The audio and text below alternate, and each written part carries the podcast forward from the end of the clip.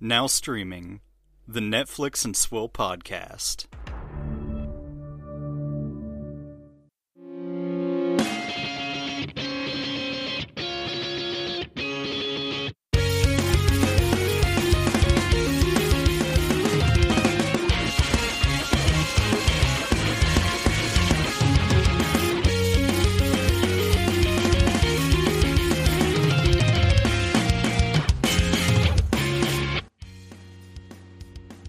Ladies and gentlemen. Welcome to the Netflix and Swill podcast, your source for Netflix news, reviews, and booze. I'm Caleb. And I am sleeving up some commander decks. We don't talk about that here. How are you? I'm alright. It's a very lazy Sunday in my household.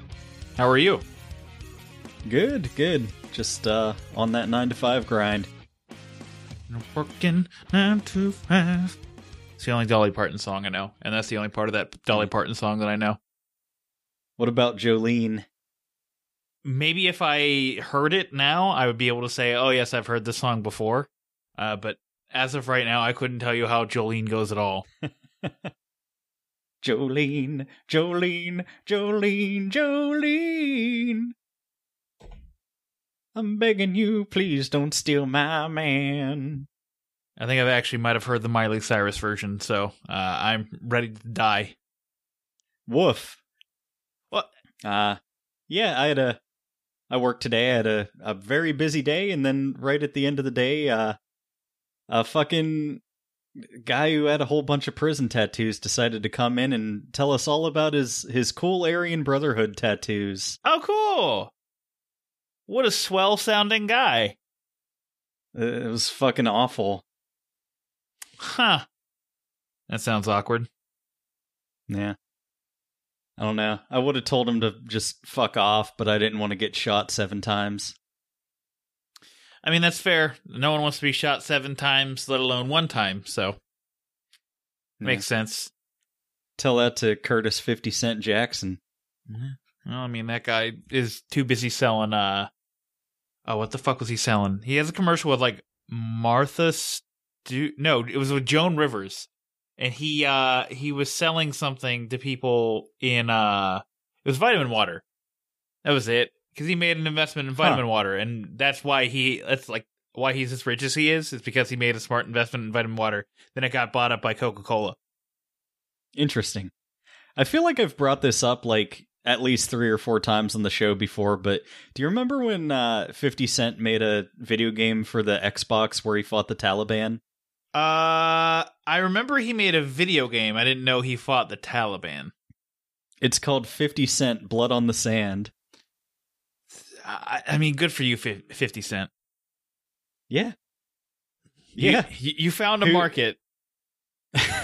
Who would have guessed that the the cure for international terrorism was to have 50 Cent go at them with a gold-plated Desert Eagle. So, That always reminds me of the uh, second Resident Evil movie, uh, which is not as good as the first movie, which already isn't a very good movie in the first place. It's not even a good movie. It's a it's an adequate movie.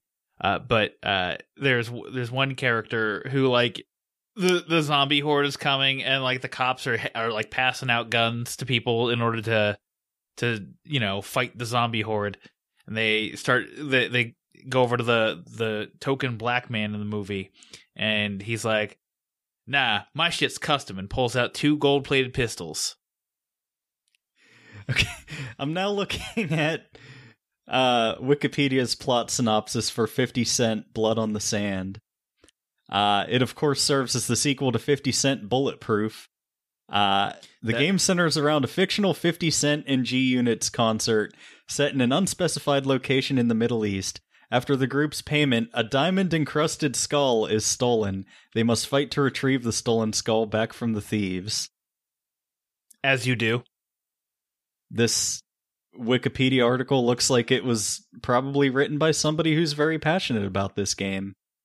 probably 50 cent himself i mean like that sounds like a, a, a schlocky b movie made in the 2000s. Like 50 Cent was like, "Yo, I got money. Uh we also have uh like everyone in G Unit. We all want to be in a movie. Let's just make it." and then uh, yeah, so uh, I now need to play this game. Get uh, bring it to backwards compatibility, Sony and Microsoft. Giant Bomb said the story was mostly nonsense, with a lot of half assed dialogue that's usually delivered by people who sound like they have a plane to catch. Oh, that's funny. I now want to play this game. I'm sure there's ROMs everywhere. Yeah, probably. Uh, anything else you want to talk about? No, not really. I'll Okay. uh I'll just be over here waiting for the remastered version of 50 Cent Blood on the Sand for the Xbox Series X. That is correct.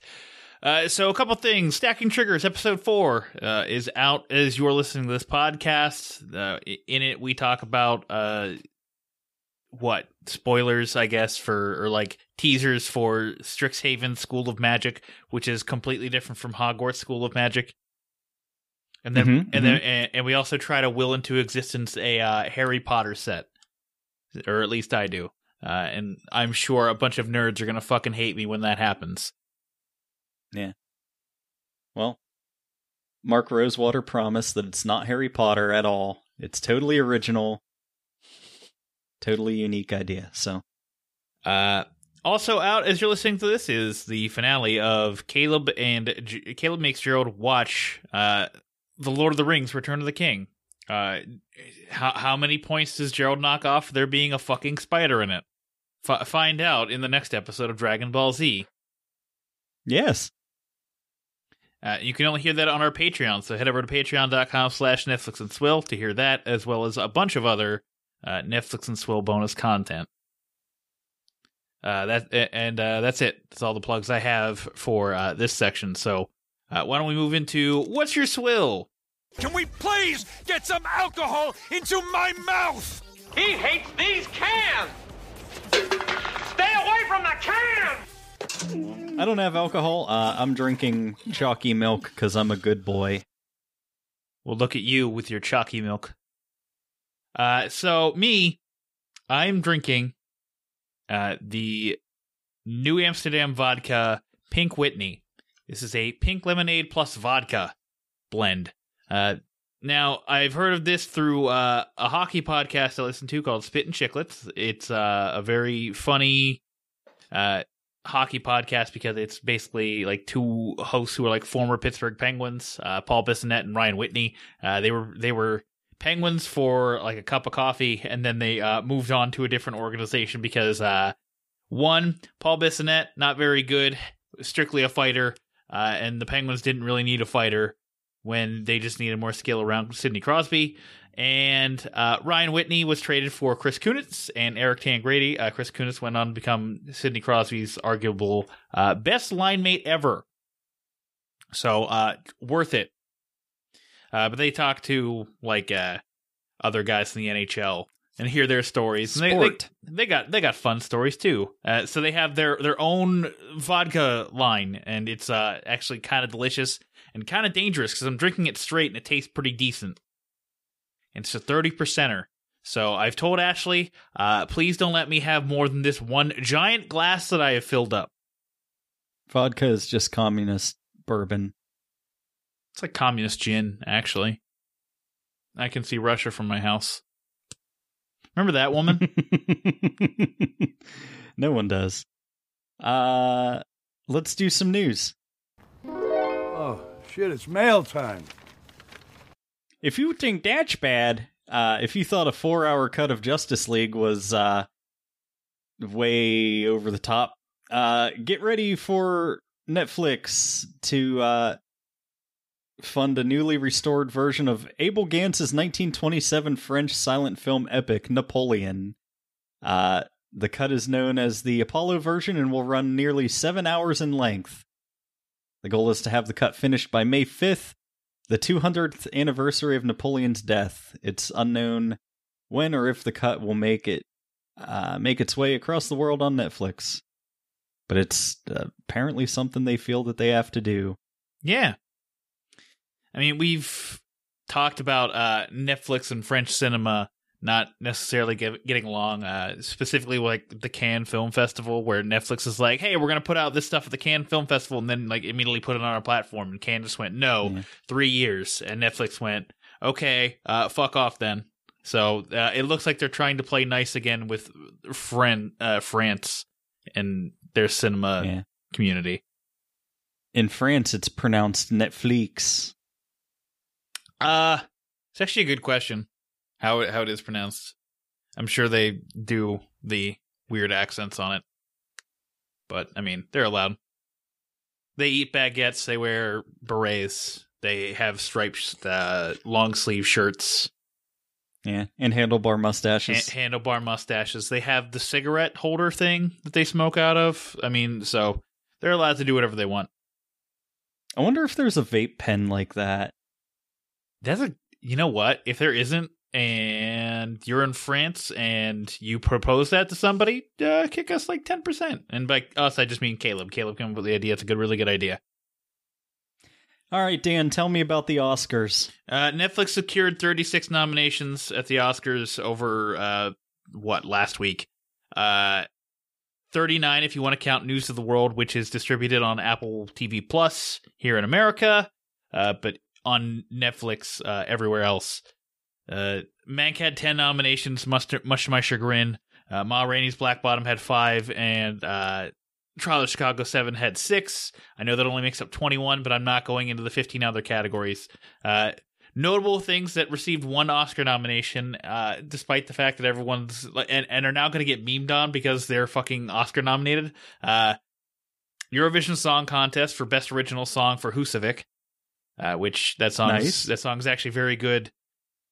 It should have been for Yaya Ding Dong. Oh, 100%. But uh, as soon as I saw that, I tweeted out, that's Oscar nominated Eurovision Song Contest, The Story of Fire Saga to you. and then uh, Midnight Sky for Best Visual Effects, which I like uh, it. Yeah, that's whatever. Wait, Midnight Sky's the Clooney one. I was thinking of Midnight Gospel. Oh, no. Yeah. Yeah. Uh, that he, people do not like the Clooney one, so I those are like those are why I memed on those is because like those movies are kind of universally not well liked, and it's like Suicide Squad for best makeup, like how that won the Oscar for best makeup, like and you call Suicide Squad an Oscar uh, winning movie. Uh, this is along those lines. Uh, notable absence from the nominations: Delroy Lindo did did not get nominated for Best Actor in a Motion Picture. Yeah. I just want to say real quick, what the fuck? Because uh, I've been trying to catch Articuno in the Crown Tundra and uh, failed multiple times and then just encountered it again and just did nothing, hucked a fucking great ball at it and caught it immediately. It's kind of how I feel with like Pokemon Go. Sometimes it's like I've thrown like 900 Ultra Balls to this thing and it won't go in the ball, and then you throw a Pokeball at it and it's like, oh, a critical capture. Oh, cool, thanks. I have to play Crown Tundra. Uh, of course, I started my uh my game to play Crown Tundra today because I was like, oh, I need to play this.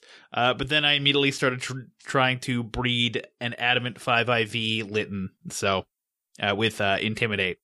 So of course, uh, this is this is just how I am. This takes uh, multiple days to get the right one. Well, what's good is I ha- already have one that's adamant, uh, has intimidate, and three IVs. So I have a ditto with five IVs that I caught, and am now uh, breeding with it. So we'll see how that goes. I feel like we're losing the crowd. And it's whatever. Who cares? Welcome to Pokemon and Swill, a much more enjoyable podcast where we just bitch about the state of Pokemon. Fucking the graphics on the remastered version of Shining Pearl and Diamond buttfuckery, uh, they look terrible. That's me being the I internet. know. I think it looks kind of cute. It looks like the like Pokemon Rumble, like the wind up toy game, kind of. Uh, unfortunately, uh, the graphic styles for both that and Pokemon Arceus are directly related to uh, Zelda games that have been released on the Switch this year, or like not this year, but this generation. So, uh, you know, the Arceus game directly comparable to Breath of the Wild, and then uh, the Gen 4 remakes directly comparable to Wind Waker, at least for the overworld. It bothers me that you don't pronounce it comparable. Did I say comparable? Yeah. Oh. It should be comparable. I don't know why I said comparable. Probably because I'm like in the zone on sleeving cards right now as I try to speak. I'm glad that we're both just doing other activities because we've become so proficient slash bored at this. uh, what are you doing right now? Oh, I'm I'm playing Pokemon. Oh, I'm catching legendary Pokemon. Oh, oh, that makes sense. You, uh, hey, Articuno. Oh, I- oh, that's a weird thing to say.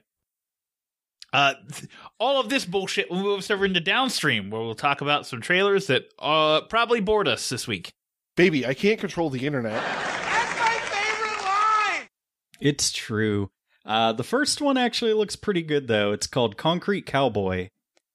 While spending the summer in North Philadelphia, a troubled teen Born and raised. is caught between a life yeah is caught between a life of crime and his estranged father's vibrant urban cowboy subculture based on the novel ghetto cowboy uh it is directed by ricky staub and co-stars Jharrel jerome byron bowers lorraine toussaint uh, clifford method man smith and in the lead roles we have caleb mclaughlin from stranger things and idris elba He's back on Netflix. I'm kind of excited just for that. I mean, I know he was in the uh, what was it like that DJ Cats? show? No, not Cats. he had like a DJ show where he was a DJ. yeah uh, the which- one we didn't watch the one we completely ignored because I was like, oh no, he's going off the deep end. We don't need this. Uh, but it's cool to see Caleb McLaughlin in something that isn't Stranger Things. yeah. Damn, he grew up, huh? Yeah. Well, I think the only person I haven't seen in something else now would be the kid who plays Will. Oh, you mean the least notable of the four? Yeah. But I mean, even like even of the like the major characters, like Hopper, Hellboy, uh, Winona Ryder, any other movie she's been in. Uh, Steve, I saw him. Beetlejuice. Sure, Beetlejuice, fine. Uh, Steve, he was in um Death to 2020. Natalia Dyer, she's in Yes God Yes. Like, uh, uh, Finn Wolfhard is uh new creepy kid in any movie, and then Millie Bobby Brown's doing her thing. Dustin from Stranger Things is doing uh the freaky reality show th- scare like the scare tactic style reality show thing for no reason. And Caleb McLaughlin's in this, so it's just Will Byers who has done nothing since, or at least nothing I've seen since Yeah. Stranger Things. I don't know. I feel like he'll grow up to be an accountant or something. What is uh he, he's gonna be he's gonna be like the new Willy Wonka, uh Charlie Bucket. Will yeah, he'll be the new Willy Wonka. Yeah. Willy Wonka, Willy Wonka. It's Directed by Tim we don't Burton. talk about that movie. Uh, yeah, this looks this looks all right. I don't know. Uh, it's probably going to be an acting piece, and I Yeah. would like to see Idris Elba try again at some point. So hopefully, this is it. I don't know. I'm into it. All right. All right. Um, the next one is for the Irregulars. Meet the Irregulars. B, Jesse, Billy, Spike, and Leo join this ragtag gang as they uncover the demonic and mysterious depths of Victorian London alongside the sinister Dr. Watson and his enigmatic business partner, Sherlock Holmes. Uh, we talked about this a little while ago when they announced it, and uh, we're both, I think, pretty disinterested. Oh yeah, this did nothing to really gain my interest at all. Like, if anything, this this like added more negative interest to me in the first place. So, uh, no. Yeah, it doesn't look great. I uh I don't know. Uh, I don't like the Umbrella Academy. I don't need another Umbrella Academy show. Uh, yeah, yeah, I guess this is like an Umbrella Academy style show. Although I'd be interested to see like who's writing it or like who's show running it, because if it's similar to the people who do Umbrella Academy, then yeah, definitely hard to avoid. But I feel like they're too busy jerking off to uh, anime porn. Yeah. Which is fine. I mean, it was always allowed. Uh next up, we have a couple of uh, documentary things.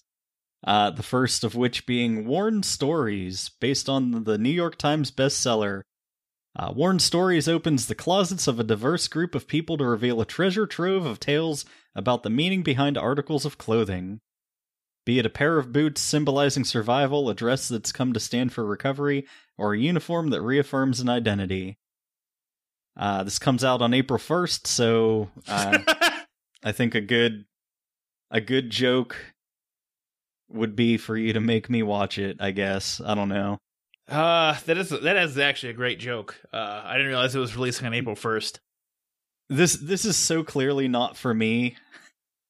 so I'm going to stop talking about it. I don't think it's for either of us because like it requires like happy thoughts and it's just like well this is this may as well be like Netflix and nihilism the show. Yeah. You mean you're not uh totally stoked on your your cute top that you got? If the top is cute, you cannot execute. I'm here if you need to talk. I'm here if you need to talk. Our next trailer is for uh, uh, another docu series called My Love: Six Stories of True Love. Inspired by the acclaimed Korean documentary My Love, Don't Cross That River, the poignant series My Love documents a year in the lives of six elderly couples from around the world. Globetrotting through Brazil, India, Japan, Korea, the US, and Spain, the six-part docu-series gets to the heart of long-lasting love. Caleb, is is Vanessa like a, a sentimental type? I don't know, kind of. All right. Well, I wouldn't be surprised if you you came home and one day she was just watching this. I don't know. I don't know if she really listens to the show anymore That's fair. and uh not not that she like I, I just haven't really caught her listening to too many podcasts lately in general It's fine. because we're both pretty busy people right now but like so i don't know that she'll be necessarily aware of it Oh, So it will basically require a uh, a banner ad for her to be to watch it. yeah and if she did i don't know she'd probably watch like modern family again or you know something she's been on a fucking tear with modern family Fucking Ashley is watching Modern Family right now. Like as we speak words, she is watching Modern Family. yeah Are we dating the same the show's person? pretty funny, but like in in the later seasons, it's kind of losing me because like apparently like she watched a bunch while I was at work on like several days last week, and then like everything was jumped into the future like five years, and I was like, man, these characters are like unrecognizable. Well, Ashley just also doesn't think the kids are very good actors after they like aged up. Like she fucking hates Luke because I mean he looks like a fucking Jonas brother with that fucking haircut, man. Mhm. Uh, I don't know. I don't watch that show enough to really render an opinion. But it's on Hulu right now. Don't be surprised if Ashley does a, a rabbit ears for it at some point in the future. I won't be. All right, our last trailer is for Dad, stop embarrassing me exclamation point.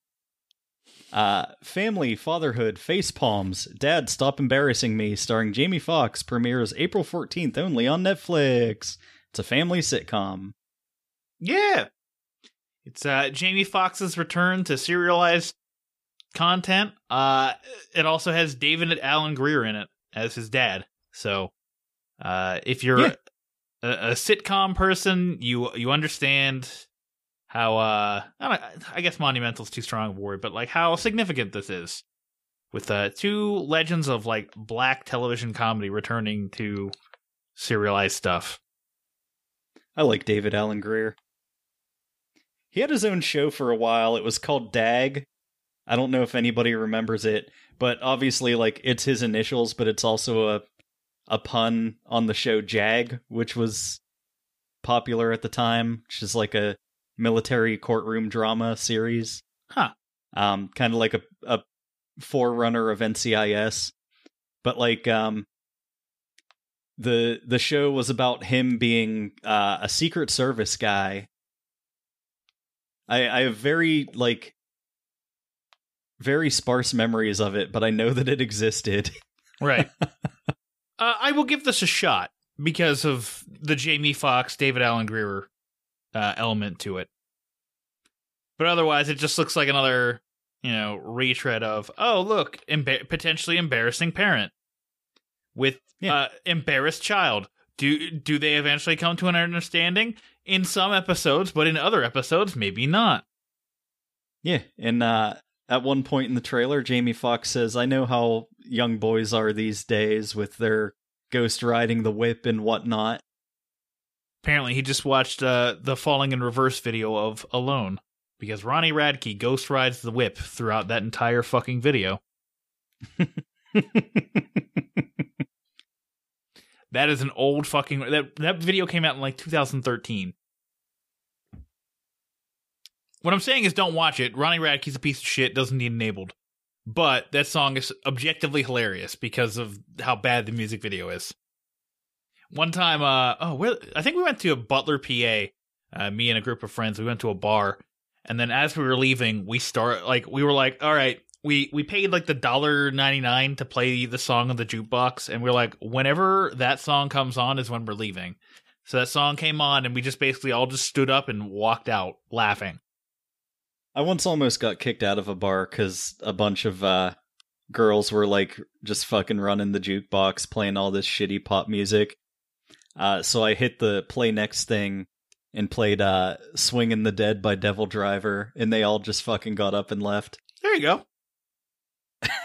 and they were like, "You, your fucking shitty antics just cost us like all of their money." So I was put on notice.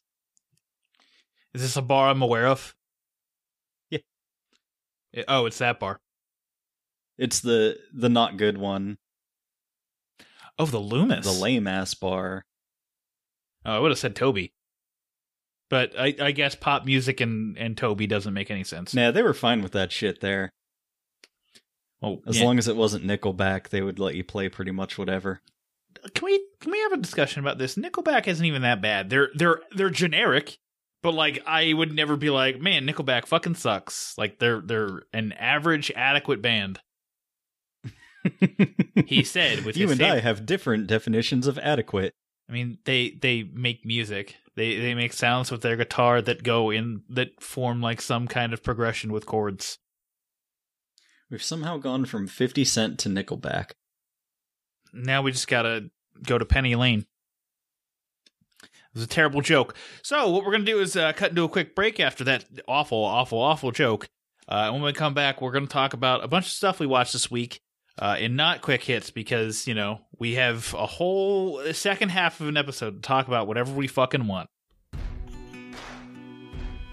The Netflix and Swill podcast is brought to you by our patrons Gerald Morris, Bill Sutton, Nick Haskins, Ashley the Bubby Gorski, Ben Kiefer, Paul Prezula, Daniel Henderson, Julio Oliveira, Jimmy De La Rosa, Chris Yaney, Brianna Petty, Nate Wade, Alan Gallerisi, Duty Dutram, Casey Moore, The Nerd Revert, and Dan's mom.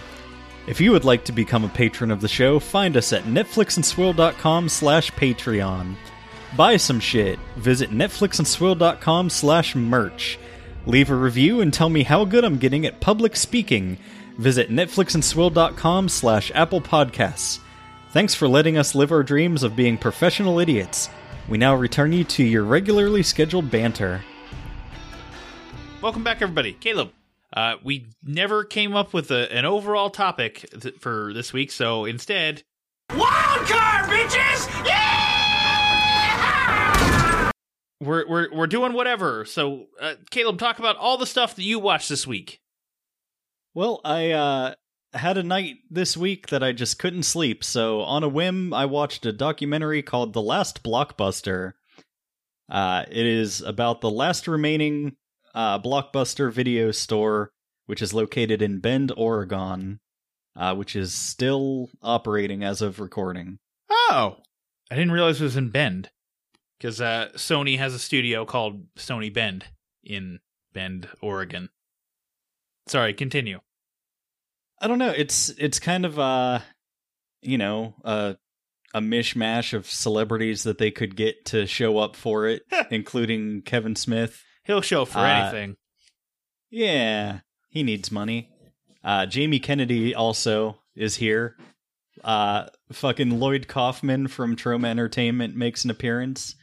And uh, they all just kind of talk about Blockbuster and it's, you know, relevant nostalgia and kind of how this store has managed to evade like every other fucking Blockbuster video store in the world closing.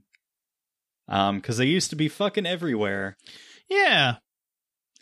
Well, what's Um, interesting is like I would have assumed that the last blockbuster would be in like middle America where the internet isn't so great, and so you have people still needing to rent videotapes or DVDs in order to get their entertainment. Yeah, I don't know. I guess it like it's just a small town, tight knit community. They all just still still do the thing.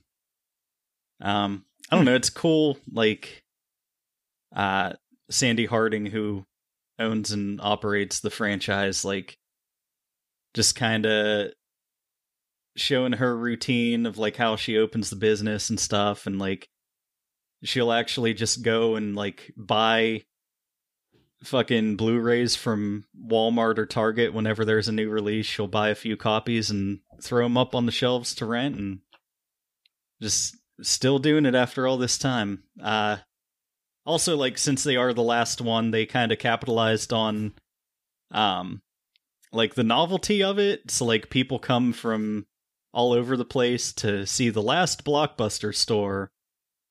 Huh.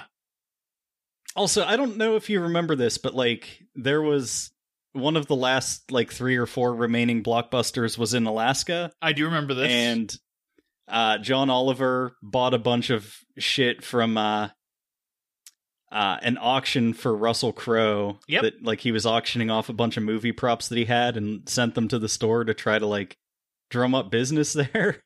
Yep. Which uh, that store ended up closing anyway, but they sent all of the stuff from that store to this one. So she just Oh. has all of this Russell Crowe shit. Uh, she doesn't have the jock strap from Cinderella Man, but she's got a lot of other stuff.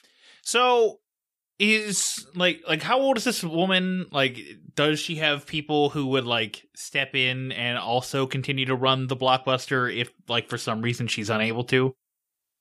From what the documentary suggested, like it seems like it's kind of a family business. Like Okay. she's, I'd say like middle aged, but uh, Oh, okay. like pretty much every teenager in the town has worked for her at some point, and like all of her kids have worked for her at some point. It's so- one of those stores. Got it. Yeah, and uh basically she said like you know, she's she's going to keep doing it until they don't renew her franchise. Like she's she's going down with the ship one way or the other, so Well, I wonder if she would just, you know, change the name to something else, like whatever her name, family name is, like Video or something like that. Or if, like, because Blockbuster would go out of business, then it, then it would lose the luster, and therefore, like, she would just be done so. yeah, I think I think they would lose the novelty of it, I don't know, it's fine. It's just, you know, something like I said, I I just couldn't sleep, so at 5 a.m. I was like, well, I guess I have to be uh watching something. So Yeah. But uh yeah, it wasn't too bad.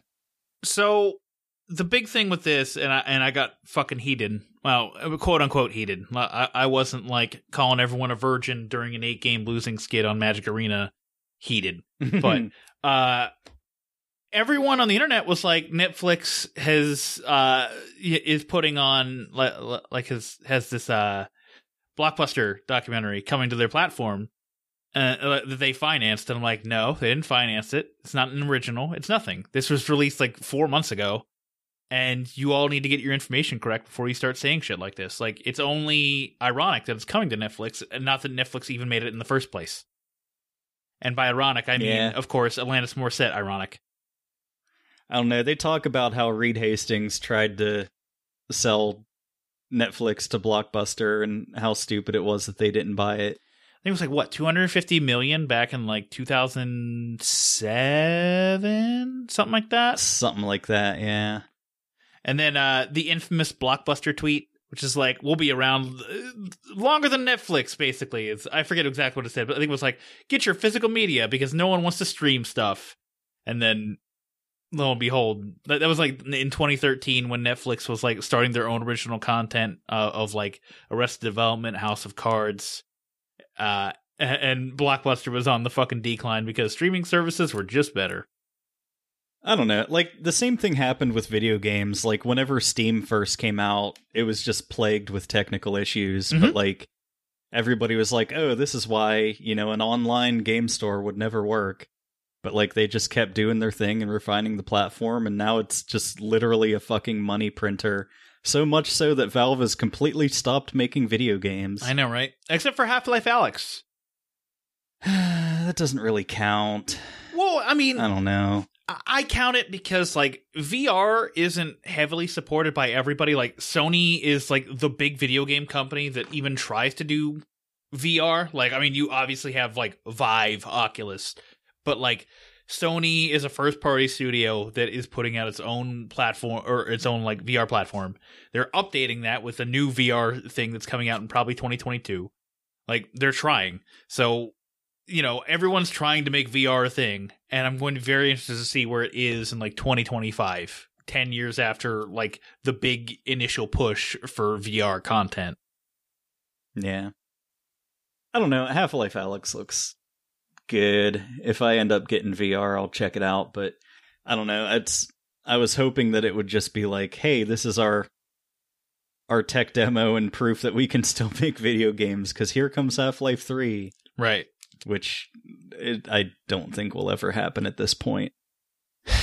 It's unfortunate. Like we'll never get Left 4 Dead 3, so we have to get Back 4 Blood, which is basically the same game. I feel like it's been so long now that if they did make Half Life 3, people would just be like, I don't give a shit. Either that or it would like everybody would freak out. But like I feel like it I feel like it's got uh, a case of Duke Nukem Forever syndrome. Yes. And that like no matter what happens, it would never be as good as people would want it to be. Right. Yeah, I agree with that. I I I think they would have to do because it's still like it still looks decent. Like it, it doesn't look great, but like they, there's that game. uh Well, not really a game, but like it's that thing called Black Mesa, which is basically like a remake Mhm. of the first one. They'd basically have to Yeah. do that for everything else and put it on as many platforms as they could to drum up hype for three. Like three, Half Life Three would probably supplant Cyberpunk 2077 as the most disappointing game launch of all time if it was fucked up in any way, shape, or form.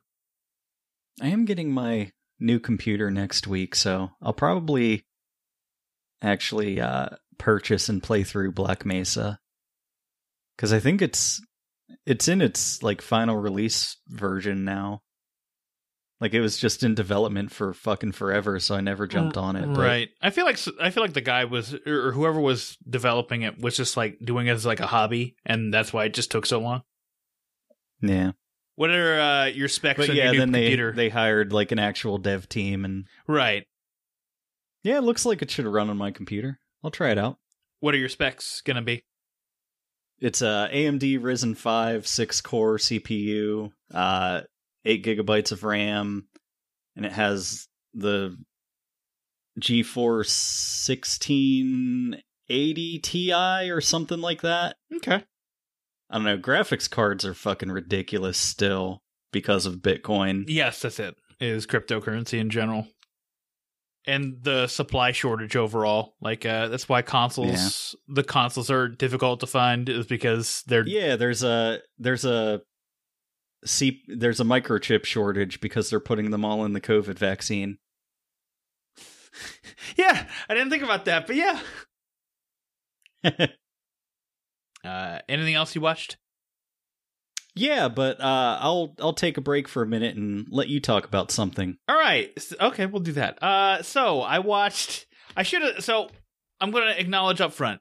I should have waited on this for a cautionary tale of Netflix because I watched Jujitsu, which is the Frank Grillo Nicolas Cage movie that uh recently Oh came to. Netflix.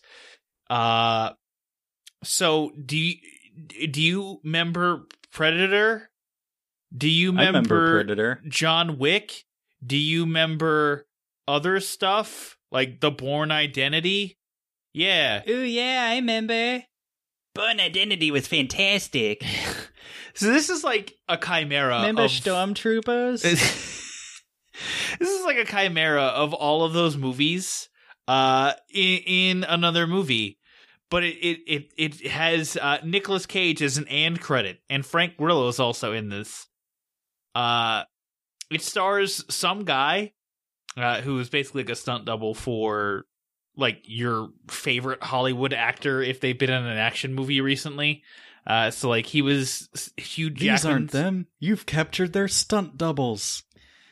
So like uh he did Henry Cavill in uh one of Henry Cavill's movie that, that wasn't like uh Superman or anything like that I, I can't remember what it's called right now. I, I didn't pull it up. Uh he was also in uh X-Men Apocalypse as Wolverine's stunt double. Uh and he's now taken over as like the lead character of the Kickboxer franchise after they rebooted it in 2016. That's right. You heard me correctly. They rebooted Kickboxer. Why? No one fucking knows. But uh yeah, so so that's his claim to fame. And uh basically he's lost his memory after like the opening scene it's like him getting chased by something that shoots like a million fucking like spinning blades uh that don't hit anybody because they're CGI. So he uh falls off a cliff, uh loses his memory, gets recovered by this group of people and then uh he he suddenly thrust into the role of like reluctant world savior because he has to fight this predator style thing that cloaks itself, runs really fast, has things come out of its arms that are like blades or like that it's revealed that it's it's the one that shoots the spinny blades.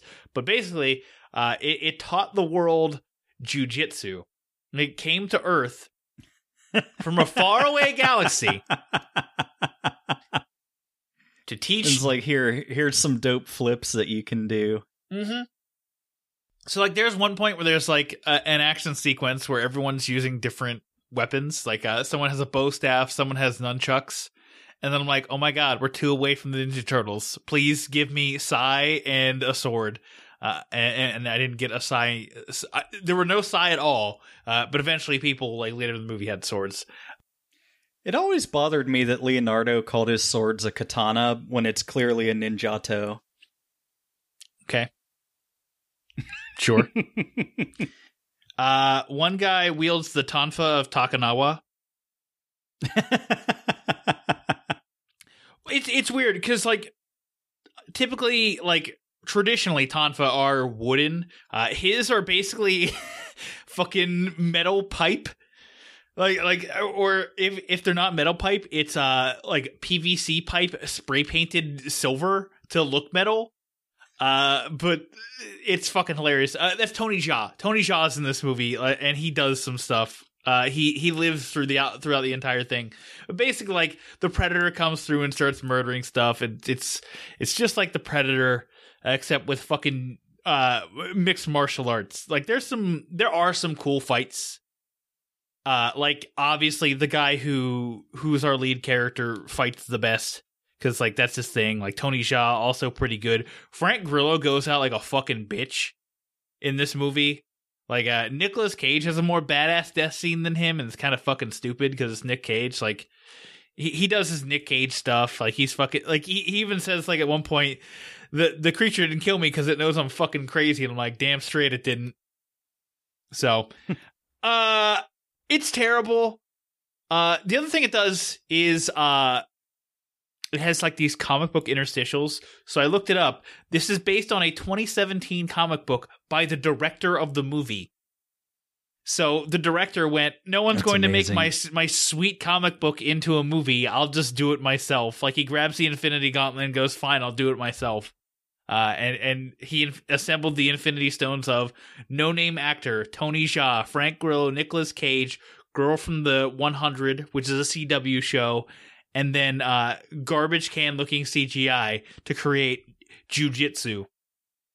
Look, it's a bad movie. Ashley and I had a lot of fun. Like, Uh, I'll say that. Like this movie is a lot of fun to watch if you're in the mood for a bad movie. Uh, if you're one of those people who can't find enjoyment out of bad movies, hard to skip this entirely. Sounds amazing. Like I said, I really wish I would have saved it for a cautionary tale of Netflix because I feel like you and I would have had a fun, fun discussion about jujitsu. All right. Uh, with that, let's move on to your next thing. What else did you watch? Uh, I watched the Netflix original docu series The Lost Pirate Kingdom. Okay. Uh, so this is a, a blend of historical information along with uh, like live action reenactments of shit, and it it kind of is a better pirate movie than uh, all Don't. of the No. um all No. of the Pirates of the Caribbean movies except for Curse of the Black Pearl. Okay. Those movies had diminishing returns after the first one. Yes. Thank you for putting the qualifier after the first one because the first one is a legitimately great movie. First one is fantastic. I just watched that again, like maybe three weeks ago with Ashley, and I was like, man, this movie is just so much fun. Uh, Johnny Depp hasn't delved into straight self parody yet. It's it's it's great. Yeah. So uh, this kind of tells us about how like the War of Spanish Succession was a thing, and like Spain controlled a lot of the New World, and England was like, "Hey, we want to get into the market for sugar and slaves and all of these cool things that's going on over there."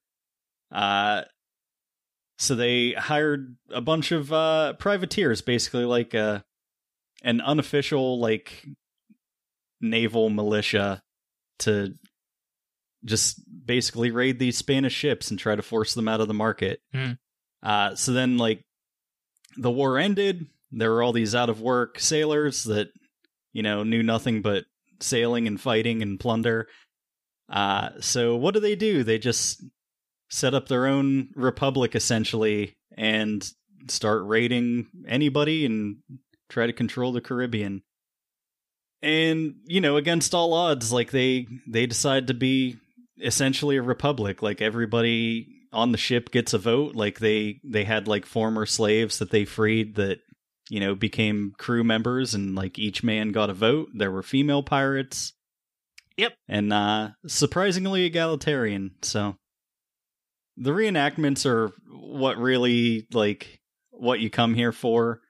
Um because there's there's some pretty cool shit and like scenes of them chasing down ships and stuff. Uh like one of the notable pirate captains of the time, like his deal was like psychological warfare. So before they raided a ship, like even if they were like super outgunned, they would just like everybody in the crew would strip down naked and like just scream at the other boat. And they would just be like, all right, clearly these guys are crazy. We're not fucking with them. We surrender. and like even though like if they had just opened fire they would have like lost horribly. They they take over these much larger ships just by being fucking crazy. Um and then of course blackbeard uh comes onto the scene about you know halfway through this and he's fucking crazy as hell uh because he had syphilis is what they Ah. they claim in this. So uh apparently because like antibiotics weren't a thing that was known about at the time um the cure for syphilis was mercury which would you know make you even more crazy so if you've ever wanted to see uh, a dirty dirty ass pirate uh, getting a syringe of mercury injected into their penis uh, i've got good news because that happens in this and they show it Oh my god. Okay. it shows full uncircumcised dirty pirate peen. oh, there we go. That's what I've been looking for all my life. Yeah, surprising amount of tits and ass and just naked dudes and everything. I mean, when you when you said that a whole crew stripped down naked, I I, I knew this was my time. Yeah. Uh, so I this reminds me of like the, the Assassin's Creed game Black Flag, which uh has a lot of like that cast of characters and ta- and talks about like Nassau being like the the pirate capital of the world, basically, where it was like a a neutral ground where all pirates could hang out and do their shit and not, you know, be rivals with each other and try to become their own republic. And I Mhm. enjoyed that game. Uh, like that game might be my favorite of the Assassin's Creed franchise because like it has the, the sea shanties, like the story's interesting, the characters are all interesting. They're not even trying to tell a real world story. It's just like fucking pirates. You're playing as a pirate. It's cool. Yeah, it is pretty cool. I don't know, it's pretty good. I'd give it like a three and a half, I guess. Okay. I saw it come up on my Netflix, so I might give it a shot. Yeah, I don't know if you're if you're interested in learning actual history and seeing like surprisingly well budgeted reenactments of stuff. Uh, it's it's not bad. A lot of it's really depressing because like you know you would think it's you know pirates a life of adventure but you know obviously like the real world repercussions of that are far sadder Right. because you know piracy isn't something that people who are you know have a lot going on in their life turn to uh what's your next thing All right. Well, I'll save my Netflix original for uh, my final thing. But uh, my next thing is an Eddie Murphy comedy special. Uh, this was uh, Delirious, uh, where he's basically wearing a, a red leather suit the entire time. Uh, and it kind of shows like him going through his day. He talks about wanting to shoot up heroin. So, uh, I, I, unable to tell whether or not Eddie Murphy is joking, I'm going to take him at his word and tell you that Eddie Murphy used to shoot heroin. Uh, who who knows? The the the special itself, when he starts telling comedy, uh, starts with at least six six letter f bombs referring to gay people oh no because this is a 1980s comedy special. Eddie Murphy then proceeds to say, "I have nothing. I have nothing against the homosexuals." To which I went, "But you use the f word like sure a million times, so no." Uh, look, it's a product of its time. Like this was this passed for comedy back in the 80s. Like there is some funny stuff. Like he talks about uh, he he in fact says at one point, "I'm afraid of the gays." So I went, "Oh, good." Uh, but also 80s, so I'm assuming at this point he's learned. But uh, he, he he has this very funny routine where he goes through like famous people of the time and talks about like how they would talk if they were like flamboyantly homosexual, but like also themselves. So, like he he has he does like a Mr. T impression of like Mr. T being gay, and, and, how gay sex with Mr. T would go, which is like uh when when the guy puts it in, Mr. T would i go, pity the "Hmm." whole I pity the hole, and hmm, and and you know that that was actually like really funny, despite being horribly insensitive. I just went, oh, this this is actually like r- the way you set this up, terrible, but the actual punchlines of the joke, pretty good. Uh, I don't know, like it's a comedy special. I like really, I put those on to like kind of waste time, like just to have something else going on in the background because I was playing my Switch at this point, so you know uh, I probably could have been sleeving cards instead of trying to do it as I tried to decipher a, an Eddie Murphy comedy special from the 80s. But, I mean, it was on my big TV in 4x3, the same aspect ratio as uh, Zack Snyder's Justice League. So, you, you know, gotta have it. I don't know Yeah. why I said that. I could talk about Zack Snyder's Justice League if anyone wants to hear about it. i'll allow No? it Okay, well then we'll Uh, we'll, we'll we'll come to that afterwards. Uh, tell me Nah. about your next thing. Well, I, as I was just coyingly referencing, uh, I started watching Community, uh, which I've never Ooh. watched before. So I've uh, I plowed through like two thirds of the first season. Uh, I like it a lot. It's it lived up to the hype that everybody always hyped it up to be. Uh, so it's Joel McHale, uh, Alison Brie, Ken Jeong, um, Donald Glover, Chevy Chase. Like those are the most recognizable ones. Uh, Danny Pudi as Abed is great. He's probably my favorite one. Um, yeah, it's just ensemble cast. It's you know, something akin to The Office, except it's, you know, they don't work together, they go to school together. Right, they're in a study group. Uh, so how was Dan Harmon's writing before he said wubba lubba dub dub? Probably better and more consistent. Have you gotten to a paintball episode yet?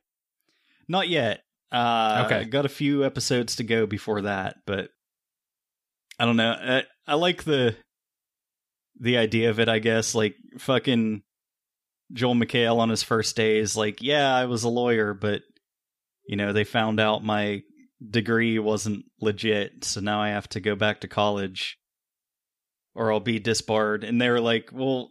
I thought you got a degree from Columbia. And he's like, I did. And now I have to get one from America.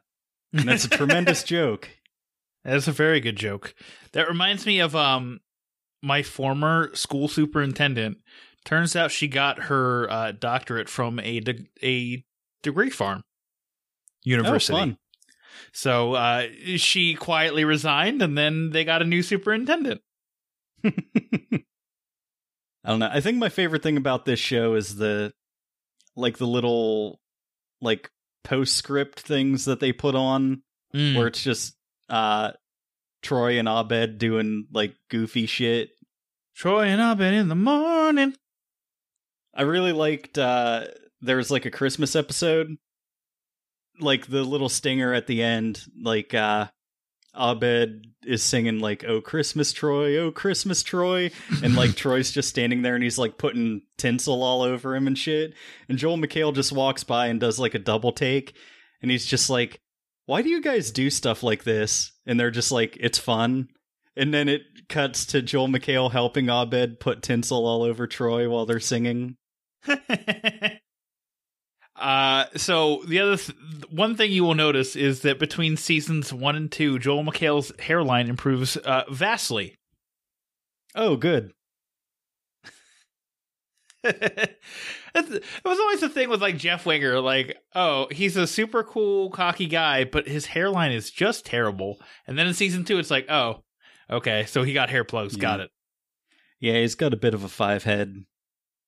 I mean, not that I can really say anything about it, but you know, from one bald guy to a balding guy, uh, maybe maybe tone it down a bit. Yeah, I like the show though. Um glad I finally picked it up. And uh that's the last thing I watched this week, so tell me about your other thing. All right. Well, I watched uh, the Netflix Spanish original Below Zero. This is, as I said, Spanish. Uh, basically, the general premise is that like um, there's a prison transfer going on, or prisoner transfer going on, and uh, th- these two cops are transferring uh, to six different prisoners to a different prison, uh, Mhm. and Let me Uh, guess, so- something goes wrong and they escape. oh no, everything actually goes perfectly fine, uh, and the movie's over in 20 minutes. Oh, nice. Yeah, real brief get in, one. get out, get going. Yeah, I mean, you, you can't go wrong with these shorts. Uh, no, of course, uh, something goes awry, uh, and basically the whole movie is like uh, everyone trying to team together. Although, like, it doesn't, it doesn't really flesh that out very well. Them teaming together and figuring it out and doing all their uh, like trying to survive this potential scenario together. Uh, like, I, I don't feel like that's super well fleshed out, but you know, the the cop is then joined by all six prisoners and in order to try to do stuff. And uh, you know people start getting offed one by one uh, up until the big reveal of the ending. So uh, it's actually perfect. This is the final thing we're going to talk about. Uh, of course you can skip to the very end of the podcast and hear all of our plugs and other stuff or stuff we're doing next week and other stuff stuff. Uh, but spoilers for below, below zero. Uh, it is revealed that the guy that is coming after them, uh, his daughter was raped and murdered by this uh, one prisoner and his Oh, Jesus. uh, his friend, uh, and then l- her body was left in an undisclosed location. So only uh, the prisoner knows where sh- her body is, and basically, like we don't find that out, and like that that prisoner is the nicest to the cop throughout the entire movie, uh, up until the end, where like uh, he finally starts losing it, and I was like, I'm never gonna like. Th- there's a whole climactic showdown where we find out about this whole thing, and then the cop has a shotgun, and he's like, "You're gonna tell the dude where his fucking daughter's body is," and the guy's like, "I ain't fucking saying shit." So he he blows off his fucking hand Yikers. with the shotgun and uh it reveals where it is and it's implied that the cop is then you know released from his position because he shot uh a a person on the ground in uh full view of everybody so you know in Spain there are actual consequences for the police doing something outside of their job what a world that must be. They must I know, have what- uh, fucking rampant crime. All right. Uh, so I don't know. It's fine. It's a fine movie. Uh, I don't out feel there, like baby legs. You got a criminal to kill. it's true. Uh, it's it's fine. Like I, I don't feel like the the build up to the cop blowing off the guy's hand is earned enough. Like throughout the entire movie, he's portrayed as straight laced by the book cop, and then in this, at the end, it's like, oh, he goes like fucking rogue uh, to get information out of out of a perp. Like, okay, but like you need to build to that. Like, I guess he lets like one guy go to start a bar in the Caribbean, uh, which like okay, whatever. But even still, like I just went, eh, the ending's kind of lame. Like. It's it's kind of awesome that he blew off his fucking hand. Like the practical effects on that was were fucking awesome, but I don't know. It's one of those like lower budget uh European movies. So this is like probably a higher budget than like the platform, for instance. Like it reminded me a lot of the platform, like a lot of like single location stuff, and I don't know. Uh, you could do worse with an hour and forty five minutes of your time, but uh, if you have other stuff to watch, you can you feel free to skip uh below zero, or uh, oh god, I'm not even gonna try to pronounce the, the Spanish name. I, I didn't take Spanish in high school, so I'm not even gonna give it a shot. Uh, I am done talking, by the way. All Unless right. you would like me to talk about Justice League, in which case I could talk for another hour. I'll pass because I don't know. Maybe I'll watch that, and I don't want that movie to consume a fifth hour of my life. Okay, that's fine. Th- that was always allowed. For how lukewarm I am on Rick and Morty, we fucking reference it a lot. I think the first two seasons are legitimately excellent television. Actually, really good. it's it was for me like I really liked the first episode, but then when they got to the Revengers episode, I was like, oh no. Oh no. And then, of course, for you, you fell off with Pickle Rick. Yeah. But I own I season three on not. Blu-ray. No, I understand. All right. Uh Yeah. that's I think it. that's an episode, boys. Uh, that's an epi, boys. Uh, cool. So, uh, next week on the show, uh, as I stringently schedule, we have Alice in Borderland. This was a show that, um, I re- this was when we did his house, uh, and by we I mean like me and Nick, and you weren't here. You didn't see the trailer for it, but Nick was like, "This is probably the most interesting trailer of the week." Uh, we never covered it because I think like one of the Oscar bait movies was coming out that week, so I just went, eh, we'll put a pause on this and maybe I'll watch it at some point. But uh, the reason I wanted to watch it is because uh, our special guest for the next week is Wonder Bread, and he has famously said, "I don't watch shit in other languages," but this is a Japanese show, and so therefore we have to mark the locate like the location. We have to mark the equate. I what is what Are am you I trying to say occasion? occasion? Yes, that's it. I sorry, I'm almost done with my entire like uh 12 ounces of Pink Whitney, which is 30% alcohol by volume. Uh so I might be a little drunk. But uh, we have to mark the occasion of Corey watching something in a completely different language uh, by having him on to talk about Alice in Borderland. And uh, I did not say what the patron requested review was because I got sidetracked sleeving cards. Uh, but uh, this comes from Julio, and he would like The American President. Is it a movie about Biden falling down some stairs? Uh, no, I think this is Michael Sheen. So it's also an old guy, but, you know, fake. Oh, it's Michael Douglas. Oh, and Martin Sheen. Okay, I was right. Uh, directed by Rob Reiner? Really? Hmm. Interesting. An environmental lobbyist, Annette Bening, becomes romantically involved with the widowed president of the United States, Michael Douglas, but their relationship jeopardizes his political agenda. Michael Douglas looking a lot like Bill Pullman in this movie. Okay. Tell him stuff, Caleb. Uh, you can find us at netflixandswill.com, your one-stop shop for all things Netflix and Swill. Buy a shirt, buy a hat, buy some underwear and some jeggings and a mask and our latest EP, uh, which is entitled Two Boys on a Podcast. Two boys, one podcast.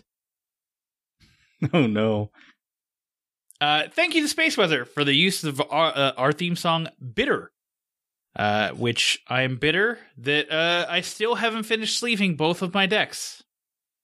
As we finish this podcast, Whereas I managed to capture Regidrago.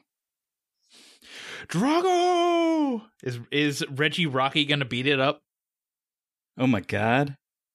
I just realized that there's like a a Rocky reference in my Pokemon game. You got Rocky in my Pokemon. You got Pokemon in my Rocky.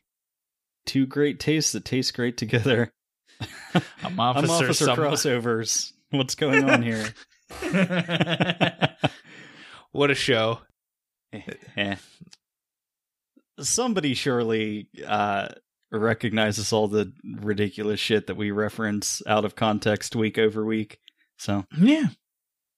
Well, until the next batch of uh, obscure pop culture references, this is Caleb Singh. We'll see you next Tuesday.